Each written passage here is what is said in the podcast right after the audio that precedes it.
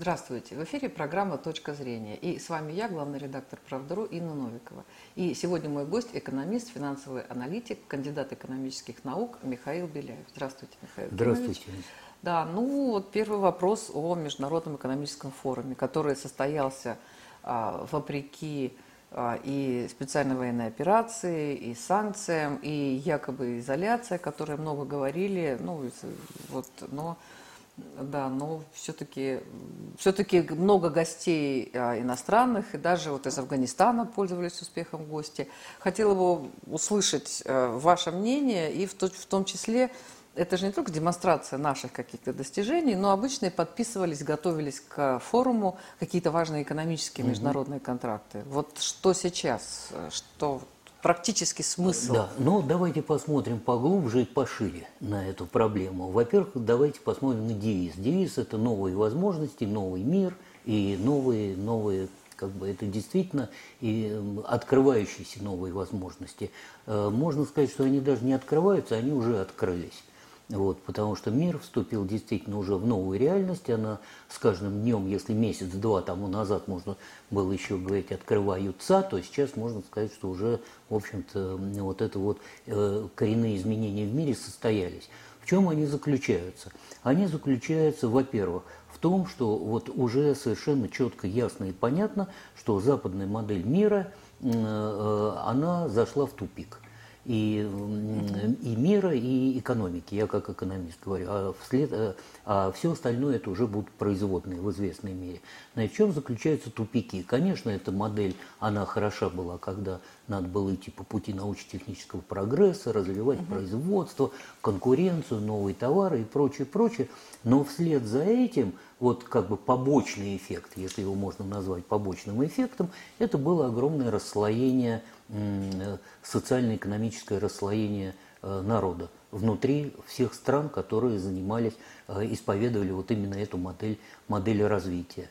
А это и Соединенные Штаты, это Западная Европа, и в известной мере мы, даже не в известной мере, как следует испытали на себе после 90-го года.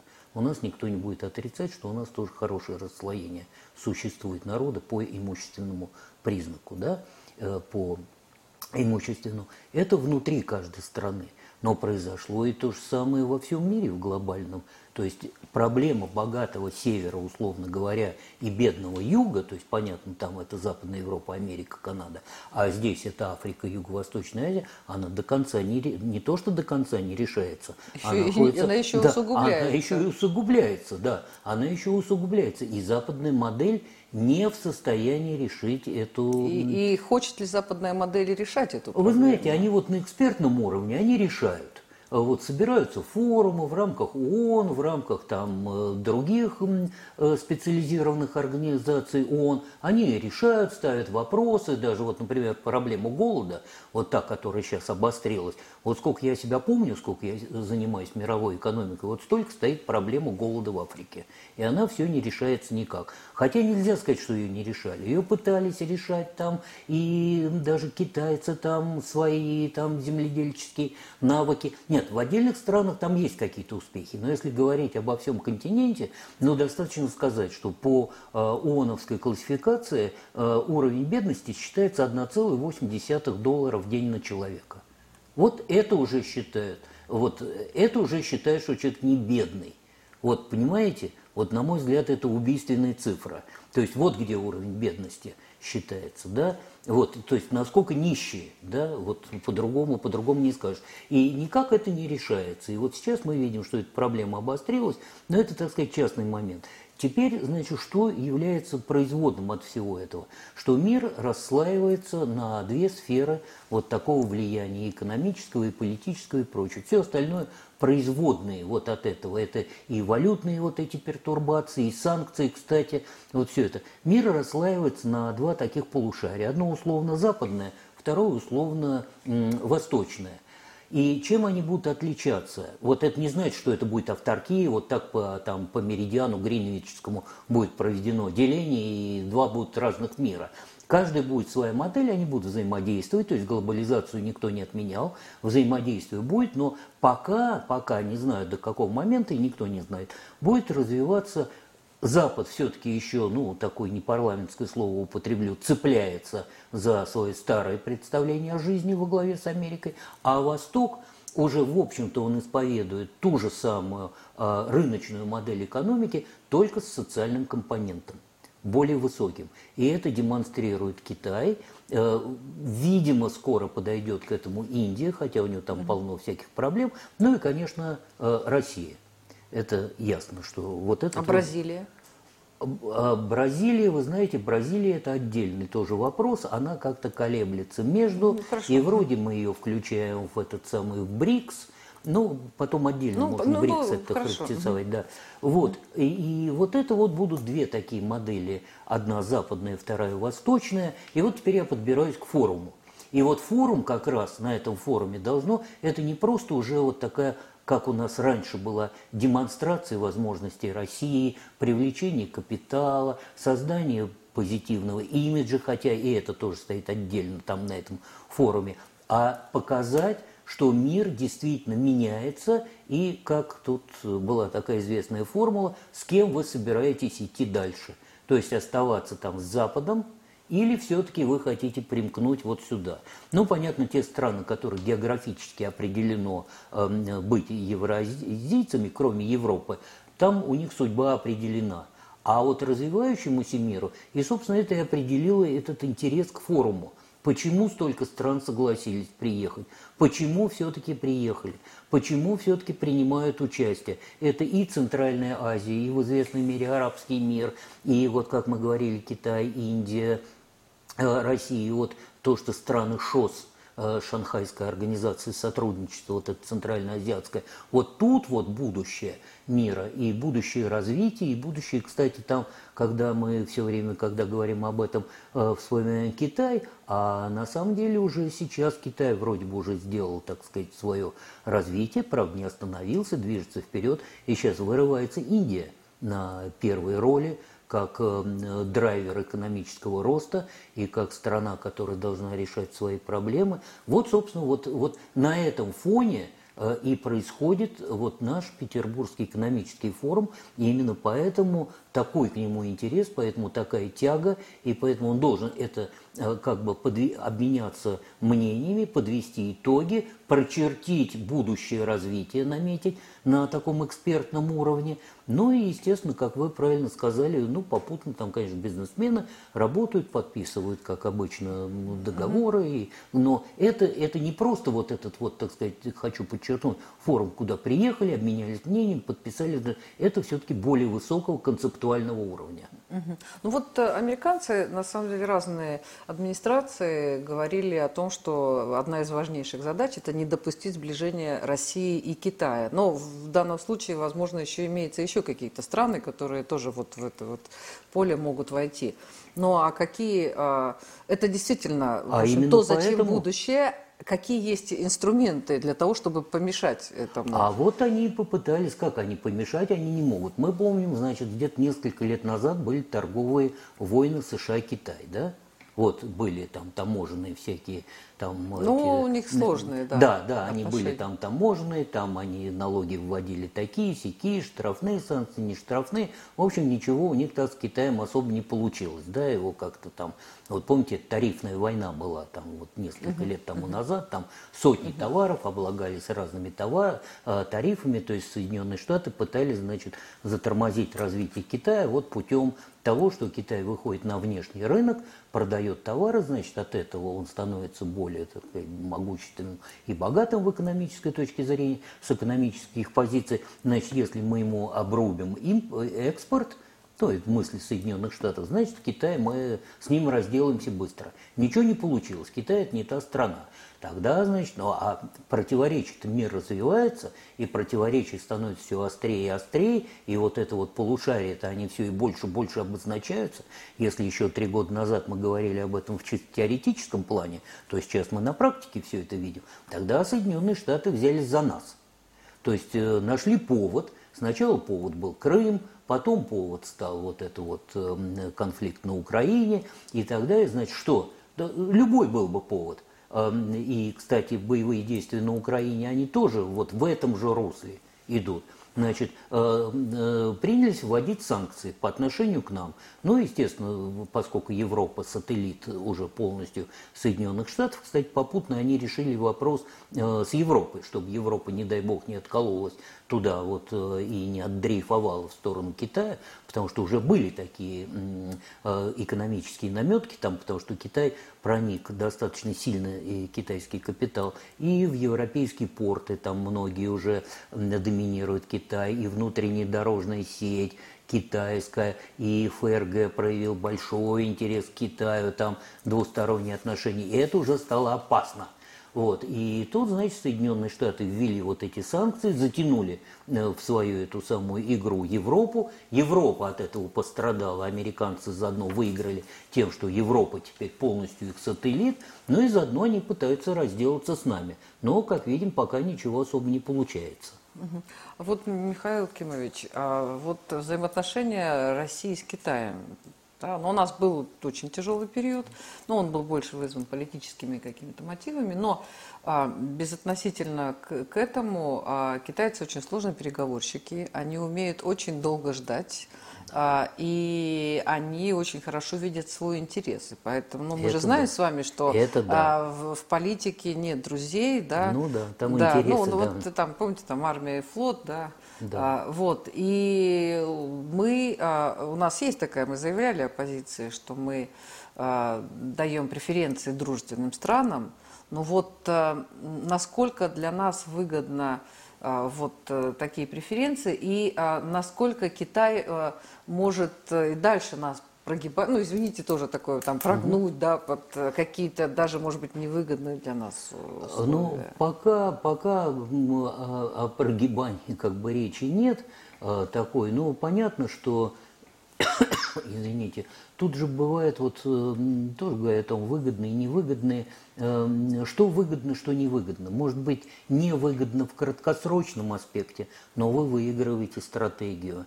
Или наоборот, вы выигрываете что-то в тактике, но проигрываете стратегию. Да, выиграл битву, проиграл войну. Да, да, да, вот это как раз вот об этом. Вот, пока мы себя ведем, можно сказать, как следует, да, то есть мы как самостоятельная фигура, несмотря на то, что там э, Китай там производит почти 20% мировой продукции, мы 2, несмотря на то, что их там 1,3 миллиарда на 140 миллионов. То есть вот, казалось бы, неравновесные страны, но тем не менее и бывает такое партнерство, когда, но у нас научно-технический потенциал и все, и у нас геополитика очень выгодная вот, для Китая и не только сырьевая, но вот транспортные коридоры, транспортные особенно выделяется даже не просто наша вот эта артерия, когда, как мы говорим, что мы от Запада же не отделяемся, то, что мы разделяем на, разделено на два полушария, но это не значит, что автаркически будет развиваться одно и второе. Значит, надо как-то Китаю взаимодействовать, Китаю и Индии – кстати, там подрастает как следует Индонезия и Вьетнам. То есть мы, когда говорим о восточном полушарии, имеем в виду не только Китай и Индию. Там да, да, много стран, они все. Ну, просто надо еще напомнить. Потому что, азиатские тигры. Такие. Азиатские тигры, которые подрастают. Вот, и у нас не только сухопутная вот эта вот артерия проходит через нас, связывает вот Юго-Восточную Азию с Европой. А, вот, а и Северный морской путь – Северный морской путь, конечно, это не э, такая э, не, э, не, не быстро решаемая проблема. То есть проблем там надо решать много-много и много. Там, начиная с того, что там, конечно, это на карте все хорошо, видно, что там все рядом, а на самом деле там острова, там мель, там льды, там э, судовые вот эти вот, э, нужно обустраивать эти порты, стоянки, там подвозы, то есть навигационную службу, то есть там это э, всего чего угодно, там целую кучу надо всего, суда, кстати, ледового класса, и проводки там специальные и прочее, прочее, но тем не менее, все равно это ближе, все равно это надежнее. И это естественные и э, это каналы. Его не надо да. как там панамские или там какие каналы, Да, суэцкие, да, там что-то там, да. да, там, э, да, там постоянно очищать от песка лишнего. Да, и... да. Ну, тут тоже лед, то он пришел, то он не пришел там сюда, но вроде бы, видите, вот эта экология, которая сейчас все-таки потепление климата существует, особенно в северных этих широтах, там какие-то очищаются эти воды. Во всяком случае, перспектива есть. А самое главное, знаете, какой полуюмористический момент с этим северным ледовитым путем, Северным морским морским путем? путем северным. Ледо- А там пиратов нету. И вряд ли будут. Нет, Ну, серьезно. да, А- Сомали далеко, с а что вы думаете? Думаете, это не проблема? Это еще какая проблема? Прорваться там через эти южно-китайские эти все моря, да мимо Сомали проехать, это еще, это на самом деле отдельная история. И, и на самом деле отдельная история. Вот, а там их пока нету. Вот, и вряд ли они там появятся. И, кстати, вот этот вот вопрос безопасности, он, он, не, он такой, можно его воспринимать с полуюмором, но он не последний. Ну, я думаю, что да, это не последний. Хотя сейчас все-таки есть возможности за- защититься. Да как? Э, Но Ну- все равно команды там как-то вооружены. Если это Ну, большой, се- даже, даже торговый какой-то Ну, а, вот, ну, корабль. ну, да, рискуем уйти в такую Ну, специфическую у- у- сферу. возвращаемся, да, да. возвращаемся в э, сферу по поводу а, ЕС. Вот э, вы сказали, что э, вот как раз спецоперация, вот эти все санкции дали возможность и вот так э, Европу приструнить, и Да, показать ей, да. кто хозяин, припугнуть где-то, да, и чтобы она вела себя хорошо. Вот э, Европа, она на самом деле не с 24 февраля, а существенно раньше принимает решения, невыгодные ей, и экономические, и политические, и самые разные. И сейчас это действительно усилилось, но э, вот э, возможно ли как-то повлиять на вот э, европе- на- европейскую вот эту вот общественность, на европейские страны, э, на европейский бизнес, потому что, э, ну, наверное, многие люди понимают, что им это не выгодно, это выгодно Америке. А видите, уже ну, пару лет, во всяком случае с 2014 года, когда были первые санкции применены, и когда у нас э, мы тут сделали успехи в сельском хозяйстве, потом, значит, пошли вот другие уже за 4 года, а, стало понятно и европейцам, и нам, что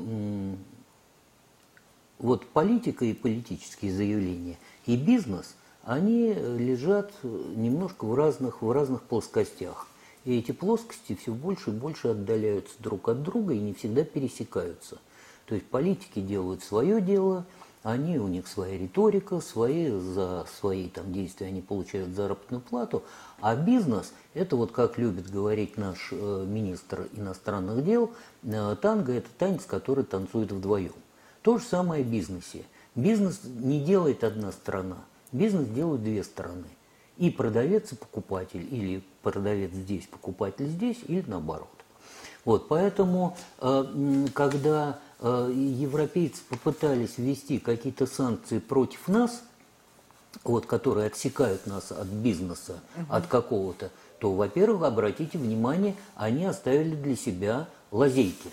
Ну или воротца, калитки, через которые они понимают, что им бизнес. Они же не могут терять наш рынок, они не могут терять наши возможности.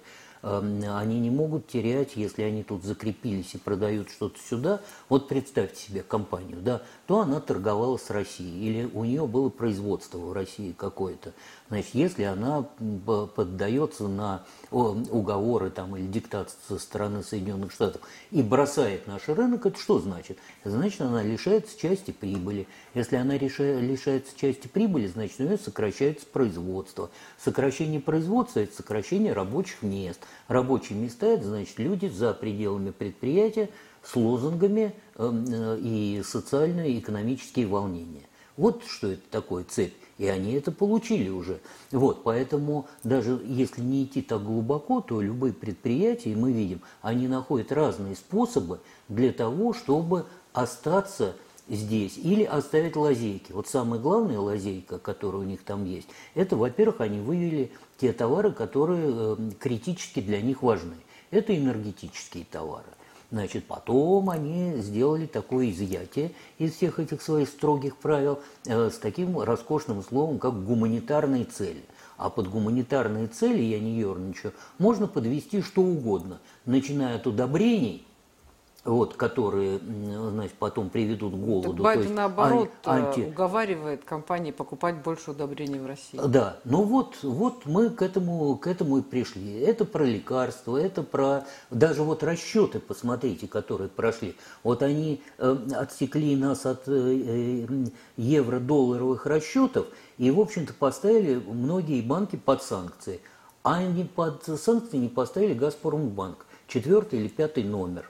Значит, почему? А это такой же банк э, полномасштабный, универсальный банк с колоссальным капиталом. И мы сейчас все вот наши эти операции, расчеты, во всем случае с Европой, мы проводили через этот Газпромбанк. А есть еще более яркий пример. Вот Иран же он находился. То есть бизнес находит возможности для того, чтобы продолжать работать и получать прибыль. Молча, без шума. Вот, например, э, Иран, он уже давно под санкциями. Вот. И с Европой надо было торговать. Вот полностью запрещены расчеты с Ираном. Так европейцы придумали специальную систему расчетов, которая называется Instex, который спокойно позволяет рассчитываться с Ираном и все проводить платежи. Только никому об этом особо... Нет, это не скрывается, это в интернете можно найти, но э, это должны знать те, кому это интересно. Да? Вот просто так они нигде не... Вот это бизнес, понимаете? Это бизнес работает. И вот это понятие параллельного бизнеса, это понятие того, что вот от нас Рено сейчас ушел, я вот сейчас пошел примерами, да, он ушел, но он ушел как? Он же ушел с выкупом, а, и б. с правом э, вернуться к рассмотрению вопроса через 6 лет о возврате сюда к нам на рынок. Понимаете? Вот все время вот этот вот бизнес, он э, он пытается, потому что это прибыль. Ему надо делать прибыль, и никто от своих денег не отказывается, он всегда находит какие-то лазейки. Да, с паузой, да, не так быстро, да, вот э, это требуется тонкой проработки. Но она прорабатывается, поэтому судить по состоянию ситуации, по сию момент, сиюминутным каким-то ситуациям или смотреть назад, в экономии надо смотреть вперед. А вперед показывает вот так. Вот, Михаил Кимович, как раз я хотела спросить по поводу ухода компании из России. И, насколько я знаю, это вопреки их желанию и вопреки их пониманию того, что российский рынок очень привлекательный с точки зрения а, прибыли. Ну вот э, они уходят. Ну вот я услышала от вас цифру 6 лет. Ну, понятно, что а, несмотря на то, что договор между Украиной и Россией, как сказал Мединский, на 75% готов, ну, угу. ну, на самом деле, это да, дать нет, время, тут... опять там а, всех вооружить, ну, это другая тема. Да. Вот, но то есть как только э, кто-то уходит, это угу. место тут же занимается Совершенно другим. Верно. Поэтому а, сможет ли та же IKEA, там, а, не знаю, Microsoft, тут все, кто ушли там громко, да, с заявлениями, а, смогут ли они вернуться а, в том виде, в каком они были? Ну, во-первых, да, вот через некоторое время уже все будет другое. В одну речку мы два раза не можем войти, да, и время покажет как угу. правильно это говорить. Мы, то есть вот сейчас, то есть не будем особенно говорить о перспективе, все-таки сократим вот горизонт наших рассуждений. Вот. Но как уходит?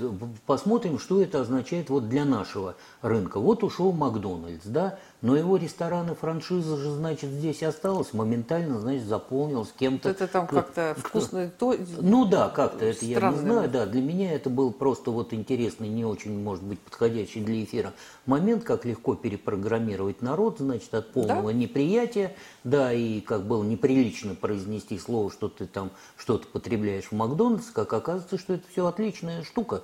Вот, оказалось, что это восторг полный. Значит, э, ну, я даже этим не интересуюсь. Вот, Икея тоже ушла со своей вот этой вот бюджетной мебелью и бюджетными товарами, но заводы-то у нее здесь были, и речь идет о том, что э, заводы будут выкуплены, значит, производство будет продолжаться наше, и эти товары будут наполнять те же торговые площади. Вот что для нас важно. Нас не, не очень должна волновать судьба Икеи, нас должно волновать, чтобы у нас сохранились рабочие места, чтобы у нас сохранились вот эти самые изделия, и чтобы у нас экономика продолжала работать. И вот мы видим, что за редчайшим исключением происходит все именно вот по такой схеме. Рено уходит, выкупает правительство Москвы. Значит, ну, поменяет шильдик, вместо Рено будет «Москвич». Там, правда, много остроумцев уже на эту тему, но он же э, к «Москвичу» не имеет никакого уже отношения. Вот, тем более я вам скажу, что ведь при советской власти э, «Москвич» же реконструировался и модернизировался именно фирмой «Рено». И там э, оборудование Рено, и автофрамус там это реновские были, так что это все не на пустом месте. Ну, поменяют шильдик, ну, напишут «Москвич» на тех же самых автомобилях. Ну, и пусть себе. Ну, вот. «Лада» это тоже «Фиат»? А «Лада» это «Фиат» в чистом виде, просто-напросто. Но там это был тоже вот это на самом деле интереснейший такой вопрос. Это мы просто покупали как бы у Рено оборудование и линии, а, у Тольятти тогда Фиат мы покупали вот в чистом виде, как бы и город будущего, и город. Вот тоже интересно, да? У коммунистов, у, капиталистов покупали образец города будущего, чуть не города коммунистов. Это э, Тольятти, Ставрополь на Волге был, вот это его назвали Тольятти, он там затоплен, там посреди степи, я это видел, стоят просто вот эти дома, и там все это мы, там было просто расписано. Не Ставрополь, а какой-то другой? Нет, Ставрополь на Волге. А Ставрополь на Волге? Да, не тот вот Ставрополь настоящий, а вот Ставрополь на Волге. Вот. А, и этот Тольятти его назвали в честь Пальмира Тольятти, э, деятеля коммунистического движения итальянского, значит, назвали. И там все было, там захлеб, значит, пресса тогда писала о том, какая это сделка колоссальная, и как там все это теперь производство, ну, чуть не коммунистическое там, как там все это производится, вот, но это тоже отдельно. Но хотя интересный момент, что у капиталистов мы купили как бы вот этот вот ну, я услышала вас, что э, вот эти все предприятия, они действительно были здесь, и в Калужской области, да, и в Нижнем да, Новгороде, да. да. А, и э, Шкоды, и Фольксвагены, это да, все да, все равно да. будет работать. Как вы относитесь вот э, а, к такой идее? Мы неоднократно говорим, что мы надежные партнеры, несмотря ни на что, мы все равно продолжаем исполнять свои обязательства. Да. И вот эти э, разговоры, что в контракте не было про рубли, ну, извините, вообще не было ничего. Ну, то есть, как бы в контракте ну, это, это понял, да. Вот. И а, вот я тут такое предложение услышала, что вот поскольку мы столкнулись с, действительно, да не только вот, беспрецедентными санкциями, ни одна страна в мире ни, никогда таких санкций, наверное, там не видела, да, вот э, что мы должны были сразу же взять и вот все вентили перекрыть, которые идут в Европу. А, но мы а, этого не... То есть тогда бы были гораздо более сговорчивыми, и тогда бы и с санкциями быстро бы смогли разобраться. Ну, вот, как конечно, считаете, может быть, да. так и надо. Но я опять, мне очень нравится формулировка Лаврова, все-таки дипломатические. Но перекрыли бы мы вентили, что бы мы получили? Или бы мы получили действительно военный конфликт полномасштабный, а нам это надо? Вот. И во-вторых, как мы говорим, что бизнес это... Вот они применили санкции по отношению к нам, получили рикошет, бумеранг. Значит, если бы мы применили эти санкции, мы получили бы такой же бы рикошет. То есть они э, видят вот эти э, авторы этих предложений, они видят только одну сторону, что им будет плохо. А насколько будет плохо нам, а нам это надо? А вот думаю, что мы поступили мудрее, что вот мы продолжаем исполнять наши обязательства, там, то есть мы свою позицию а, обозначаем, у нас продолжается добыча нефти, у нас продолжается добыча газа, у нас продолжается все. Во-первых, мы всему миру, кстати, демонстрируем, кто мы такие. Действительно, не на словах, не в учебниках там политэкономии и в лозунгах, а действительно на деле – мы это демонстрируем. Собственно, может быть, это почему и Петербургский форум-то тоже такой вот э, сейчас проходит, состоялся, да, вот э, под таким, то есть это уже не просто декларация, а доказательство, вот. А второе, мы сидим и наблюдаем, там у них ситуация ухудшается, ухудшается без нашего газа, значит, инфляция развивается, развивается. Это не только газ. М? Там не только газ. Да, ну я, Там я и... же не могу все перечислить, да, да, у нас эфира, эфира не хватит, да, я просто те вот э, иероглифические слова, значит, вот. И зачем нам еще там чего делать? Это все работает, они сами себе, своими руками, они себе все делают. А мы как вот учат уже китайцы, а мы как умные обезьяны сидим и наблюдаем с вершины холма, как тигры, тигры мучаются, да. Ну, а, вот э, американцы, они всегда все-таки, для них э, бизнес и политика были едины, и бизнесмены, а, они всегда слушались э, так скажем, политиков, несмотря на то, что это частный бизнес, несмотря ни на что. Да? А у нас чаще было, наверное, а, наоборот, когда Прибалтика просто изощрялась э, в, русофо в русофобии и виртуальной, и реальной, а мы продолжали через э, там, э, порты отправлять свои грузы, платили им, там еще что-то делали, и тоже тогда вот говорили, ну и мне сказали, вот разные мнения, кто-то считает, что надо было, вот сказал гадость про Россию, сразу вот все вот, отрубить. Да, а э, кто-то говорит, а бизнес отдельно, политика отдельно. Ну, не совсем. Надо, я бы посоветовал думать о последствиях. Сам я, правда, не всегда так делаю. Я человек такой ну, советовать мы же... эмоциональный, эмоциональный, да. Вот. Но советовать, да, что надо думать о последствиях. Всегда, да, конечно, можно там сказать, что надо было, надо было, а потом подумать, а, остыть и подумать, да, а кому от этого будет лучше – ну кому будет лучше? Вот, если мы решаем, что вот от этого будет лучше нам и не только в ближайшее время, а будет лучше, тогда да, действительно надо так поступить. Если мы решаем, что не то, ну ладно, там караван идет, тоже, как говорится, да, вот, ну что, значит, они, там это их проблема, что им остается делать, будут они выступ, выпускать свои там газеты, свои там, это, выступать в Европарламентах, еще где-то, нам дело надо делать, да, вот, и пока это дело делается, использовать для себя, значит, это надо продолжать делать. А вот эти все лозунги, риторика там и прочее, ну, извините, все-таки надо быть как-то выше. Конечно, когда доходит уже дело до прямых там каких-то уже вот э, таких вот действий, именно действий, не словесно, вот тогда, конечно, надо подумать, как на действие отвечать действием, но тоже аккуратно. Вот действие это вот нельзя оставлять без, без внимания. Вот. А риторика, она, я вот сторонник того, что вот нам самим надо развиваться, у нас много проблем, а у нас не такой большой запас прочности в экономике, хотя сейчас оказалось, что ее достаточно, и я могу объяснить, почему наша экономика оказалась такой устойчивой по отношению к санкциям. Вот. А, тем не менее, тут вот э, не всегда вот такие импульсивные решения – Эм, такие, они не всегда полезны, а чаще всего вообще не полезны. Ну, а вы, я же не могу не спросить, почему наша экономика оказалась устойчивой по отношению к санкциям. Вот теперь я постараюсь ответить быстро. Я знаю, что у меня там не, не, нормально много, говорите, да, да, что быстро. Значит, э, вот э, понимаете, тоже бывает такой момент, что то, что нам ставилось как бы в вину западными аналитиками и западными экспертами, оказалось, что это вот э, наша основа, основа нашей экономики, то, что придает ей прочность и вот Э, не могу не поделиться. Вот знаете, такой я даже изобрел одну статью, недавно, кстати, написал на эту тему большую, э, и назвал, что наша экономика sanction proof, то есть устойчива к санкциям. Вот знаете, как на коробках пишут, там crash proof, что коробка не ломается, то есть она устойчива к Либо крашу. наоборот пишут. Крашу, да, crash proof, она значит, что там ее, значит, вот можно ломать, она, значит, не, не поддастся. Это вот так же наша экономика оказалась sanction proof – то есть устойчивых к санкциям. Почему? Значит, теперь возвращаюсь к этим э, двум э, э, особенностям. Первое – это то, что нам говорят, что у нас экономика, она такая не живая, не динамичная, потому что у нас большой государственный сектор. Вот рассмотрим, а в условиях санкций оказалось, что э, вот этот большой государственный сектор, он как раз э, придает экономике устойчивость. Почему?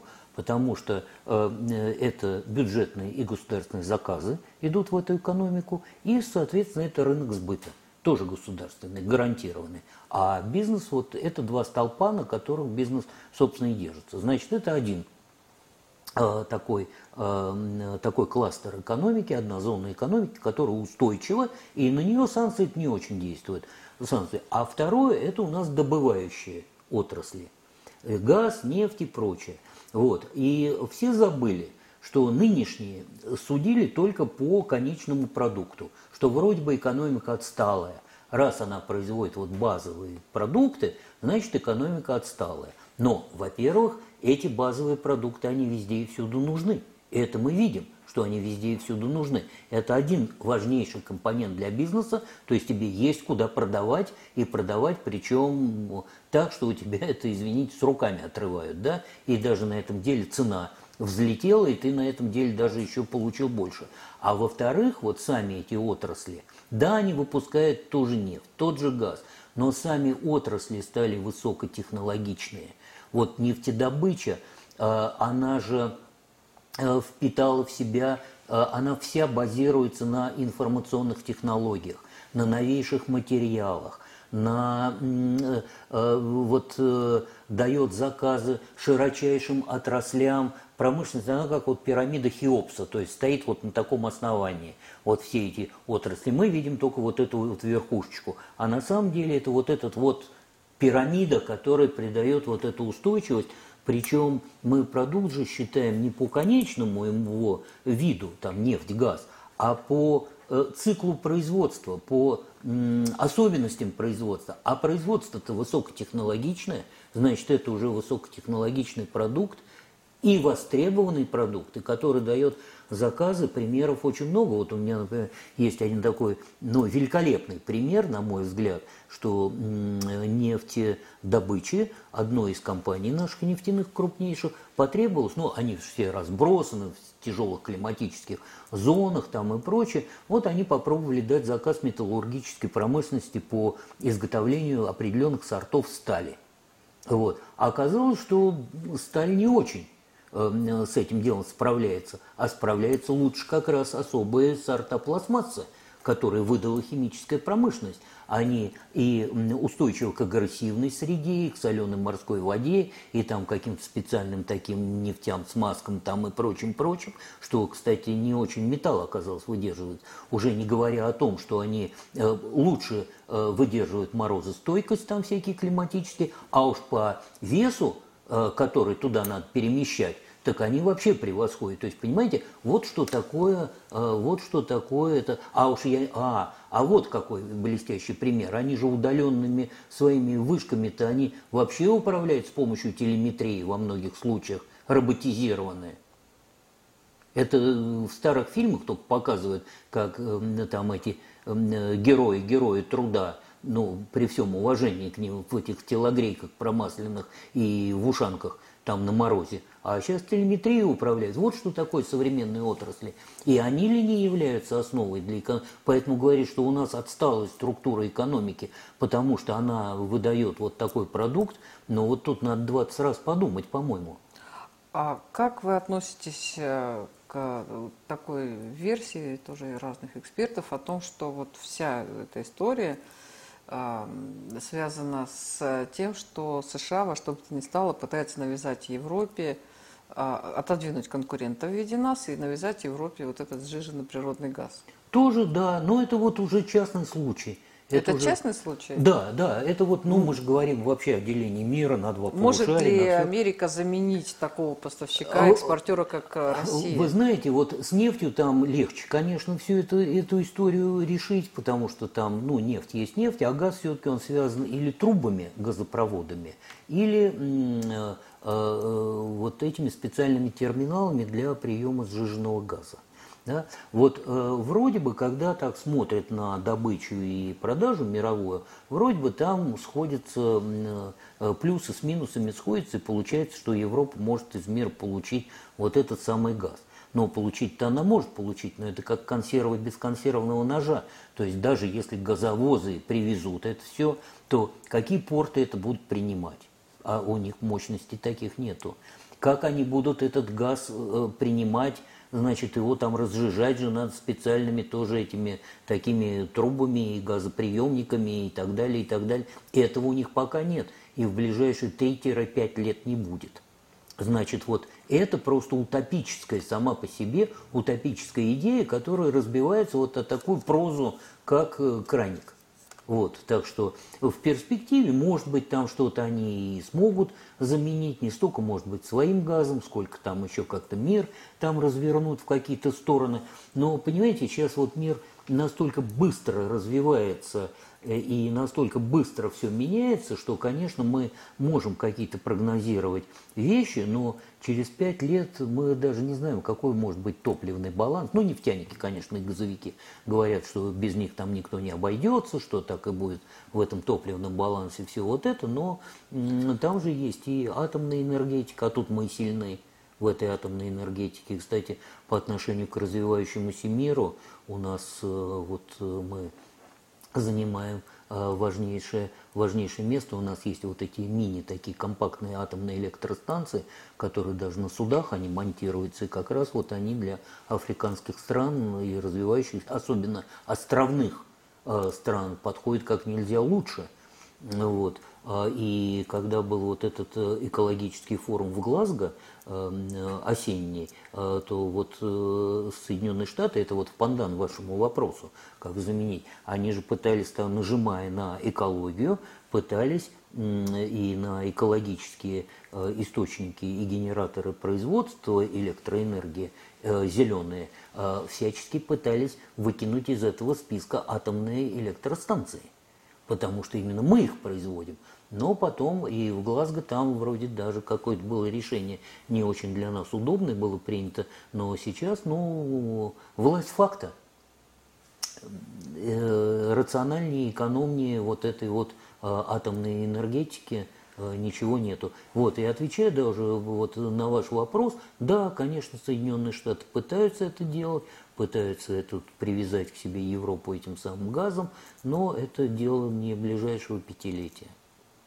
Ну и потом это вот вот так вот. Ну это как да, бы, да, это да. Там, дураку семь верст не крюк называется. Да, и вопрос, да, и вопрос цены, уже цена на небывалом уровне. Ну, это, кстати, европейцы тоже, если кто подзабыл, как она получилась, то европейцы э, хотели, то были контрактные цены, а контрактные цены отличаются тем, что цена, которая зафиксирована в контракте, она не меняется. Вот тут они почему-то решили, что рынок там волшебно как-то там все это сработает. Да. да, отрегулирует. Ну, он отрегулировал, рынок отрегулировал. Только туда, куда рынок обычно регулирует, в сторону повышения. И теперь они получили вот это вот удвоение, а то и утроение цены нефти и газа. И надо понимать, что еще вот я еще один штрих приведу, чтобы э, проведу, э, потому что нефть и газ это же не только энергетические э, продукты. Это есть такая отрасль, которая называется нефтехимия, на которой пластик там и все такое прочее держится, включая конструкционные материалы, есть понятие газохимия, тоже такая же важная штука, значит, из которой все это производится. Значит, удар производится не просто по тому, что надо будет покупать второе одеяло для того, чтобы зиму пережить, а как будут работать эти отрасли. А эти отрасли, они поставщики тоже базовых товаров для всех остальных. То есть это опять цепь получается. Вот о чем думать-то надо. То есть когда говорят об экономических вопросах, и, кстати, вот отвечая экстремистам, э, ну, тем, кто ставит вопросы в экстремальной позиции, вот, которую вы задавали тоже по поводу того, надо просчитывать, попытаться просчитать не вот первый ход пешечный Е2, Е4, а посмотреть еще хотя бы, как будут другие пешки, а то и кони и слоны выдвигаться. Вот. Ну, судя по санкциям, ну, на самом деле, и также и в 2014 году тоже Конечно. было очень тяжело. А, видимо, даже Е2 и Е4 не успели посмотреть. То есть так, просто да, были да. сплошные, э, ну, я не могу сказать, либо это были эмоции, либо это было безоговорочное послушание. А вы знаете, они на самом деле, они очень плохо знают нашу экономику. Вот эм, я же вот занимаюсь так э, вот этой вот э, западной экономикой, кстати, сейчас мне пришлось так тоже и российской заниматься с большим интересом. А вообще я специализировался на западной экономике. Вот. И, конечно, у них великолепный аппарат. Э, и прекрасные эксперты, и прекрасная фактология, я имею в виду аппарат обработки данных, но они не знают механизмы нашей работы, нашей экономики.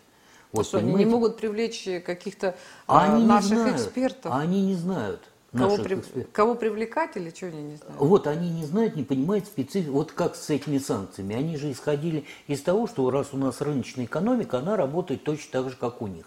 Вот они думают, сейчас мы введем вот такие санкции, они прикинули, ага, у нас бы они сработали, вот эти санкции, да, вот отлично, сейчас будем введем их по отношению к России. А у нас же экономика, она рыночная, это рыночная, но она со своей спецификой, со своими, вот даже то, о чем мы так успели вскользь сказать, а там еще, еще больше у нас специфических моментов, и они не понимают, они не понимают, почему вот эти санкции вдруг оказались, что они у нас не сработали, они же получили двойной удар, что эти санкции у нас не сработали, А по Зато ним они получили срикошетили. откат да, огромный. Да, но по ним они Цунами. срикошетили. То есть с двух сторон они получили. И тут не получилось, и, а, а, а, тут, а тут получили. То есть они, значит, пустили эти, значит, шары в нашу сторону, они отрикошетили от нашей экономики и с удвоенной силой полетели назад, пробивая там дырки э, у них. Ага. Михаил Кимович, а если предположить такую, ну вот, наверное, нереальную ситуацию, что они опомнились, э, очнулись и решили все вернуть назад? Вот отменить все санкции, вот после того, что уже сейчас за- завертелось. И как бы все, мы были неправы, виноваты, исправляемся. Ну, вот э, э, что, все сразу раз и уляжется, либо Нет, уже э, вы знаете, мы же невозможно? с самого начала начали о чем разговаривать? О том, что это не санкции, это не эмоции, а это э, следствие более глубинных вот этих вот раскола. Это значит, им надо признать, э, это же санкции направлены на что? Это значит, надо признать, что да, они сдаются перед вот этим вот делением мира, перед э, подчинением, э, в- встраивание в русло Востока э, вот этого, наверное, к этому и придет в конце концов, потому что центр развития и центр доминирования, он перемещается на восток. Запад – это все-таки такая утухающая, хоть э, мне было приятно им заниматься в течение многих лет, это была моя профессия, не могу сказать, что я без удовольствия этим занимался, но приходится вот уже признавать и прощаться с тем, что западная, вот это западная уже Ну, экономика. Вот, так что это вот через некоторое время, видимо, так, так оно и произойдет. Но добровольно они это не сделают, конечно. Ну, значит, никогда. они должны будут, э, как это, смириться. Да, да. То есть, э, а для этого нужно время. А для, этого, нужно время, и еще более четкие вот эти вот сигналы, которые поступают с той стороны, то есть когда они реально поймут, что все, вот, э, то есть они же, понимаете, вот э, Соединенные Штаты, вот э, с 90-х годов, то есть было э, лагерь социализма, был лагерь западный, ну, условно, капитализмом, как мы его называли. И было такое определенное противостояние. Один центр силы, второй центр силы. Мы даже считали, что их три центра силы. Э, Ев- Европа, самостоятельный центр силы, Америка и лагерь социализма. Ну, Европу, я так думаю, чтобы не было. Это, там А Я думала, социализм, капитализм и движение неприсоединения. ну, оно центром силы не считалось, потому что оно именно движение неприсоединения, то есть безблоковое, да, вот это движение, то есть аморфное, оно центром силы не считалось как раз вот нам. Кстати, я недавно одному молодому человеку, который там разрабатывал какую-то тему, напомнил, вот, что было такое движение неприсоединения, они уже это не помнят, и эту мысль он нашел плодотворной пошел ее там дальше разрабатывать в своих каких-то там э, работах. Да. И вот теперь, э, значит, и, а когда у нас э, разрушился вот этот вот соцблок и соцлагерь, то Америка, естественно, распространила свое влияние, с Европой там уже никто не считался ни с каким центром силы, он постепенно размылся, и мы куда -то. И Америка, наконец, добилась того, чего она добивалась и о чем мечтала многие годы, десятилетия. Пакс Американо. То есть весь мир моноцентричный под э, влиянием Америки находится. И вдруг, когда уже счастье, вот оно тута, вот, вдруг оказывается, что оно вовсе нигде не тута, а подрастает Китай, возрастает второй центр силы, мы, ШОС, вот это вот вся вот это, второй центр силы, а то еще могут быть какие-то центры такие, может быть, не такие выпуклые, как вот эти два, но там и арабский мир, там это своя игра, и там и в Лат-Америке вот сейчас уже тоже начались там такие вот движения, которые мы считали, что они полностью сателлит Америки, а оказалось, что там тоже уже какое-то телодвижение началось такое, не, не все так консолидировано, не все здорово. То есть до центра силы им еще далеко, но, во всяком случае, это уже не тот монолитный центр силы американский, который он уже там зашевелил тоже кое-что. И вдруг это все, вот то, что ты уже, казалось, в руках держал, вдруг это сквозь пальцы ускользает. Вот что для американцев-то получилось. И это им пережить тоже очень трудно, даже психологически, вот, да, вот и санкции отсюда и пошли. И я понимаю, что санкции – это амбиции, эмоции. А, Михаил Кимович, а как вы считаете, вот этот процесс осознания, принятия торга, вот эти все там пять степеней, сколько он займет времени в человеческом таком измышлении? Ой, вы знаете, сейчас развивается все очень быстро. И я боюсь давать какие-то прогнозы в данном случае, но это даже, наверное, даже, наверное, в 10 лет мы уложимся точно. Вот, потому что все развивается стремительно. Понимаете, сейчас происходят те события, которые в январе этого года еще не представлялись никакими возможными. А уж год назад об этом никто и думать только может в самых общих каких-то контурах, наметках. А сейчас вот мы видим, что буквально каждая неделя приносят какие-то новости, причем это не просто новости такого содержания репортерского, а новости именно в том, что качественные сдвиги происходят, то есть еще, еще, они же происходят, э, э, преодолевается, как мы знаем, инерция покоя, это самая серьезная инерция, а когда движение происходит, оно уже происходит э, в таком ускоряющемся темпе. А поскольку сейчас все ускоряется, это все колоссальнейшим образом, там же еще все это наслаивается на технологическую революцию, на вот это IT-технологии, то есть это технологические, там же примешиваются еще и экологические эти все факторы. То есть там вообще куча, но я считаю, что вот 10, 10 лет это... 10, 10 лет. Я думаю, 10 лет, да, все будет решаться. И хотелось бы, конечно, чтобы это все решилось бы мирным путем. Вот я думаю, тут хотя бы ума у них хватит, э, чтобы хотя бы не э, кидаться ядерными мячиками вот этими самыми, потому что надо, надо понимать, что я понимаю, американцы, они мыслят так, что они отделены двумя океанами, но современные ракеты для них же это не проблема. Граница между Россией и Америкой составляет там то ли 6, то ли 3 километра. Да, да, да, да. Поэтому... Вот. А летать туда, ну что там, сами понимаете, даже через то, хочешь через полюс стреляй, хочешь вот так стреляй, хочешь вот так стреляй. И все это и долетит, и все, и они это должны прекрасно, прекрасно понимать. Поэтому все вот эти вот горячие головы, которые начинают там подбивать к ядерному конфликту, но это люди, которые просто не соображают, о чем они вообще говорят. Спасибо вам большое. Спасибо вам. Это была программа «Точка зрения» и наш гость, а, экономист, финансовый аналитик а, Михаил Беляев. Спасибо, Михаил. Спасибо вам большое за терпение, за ваше.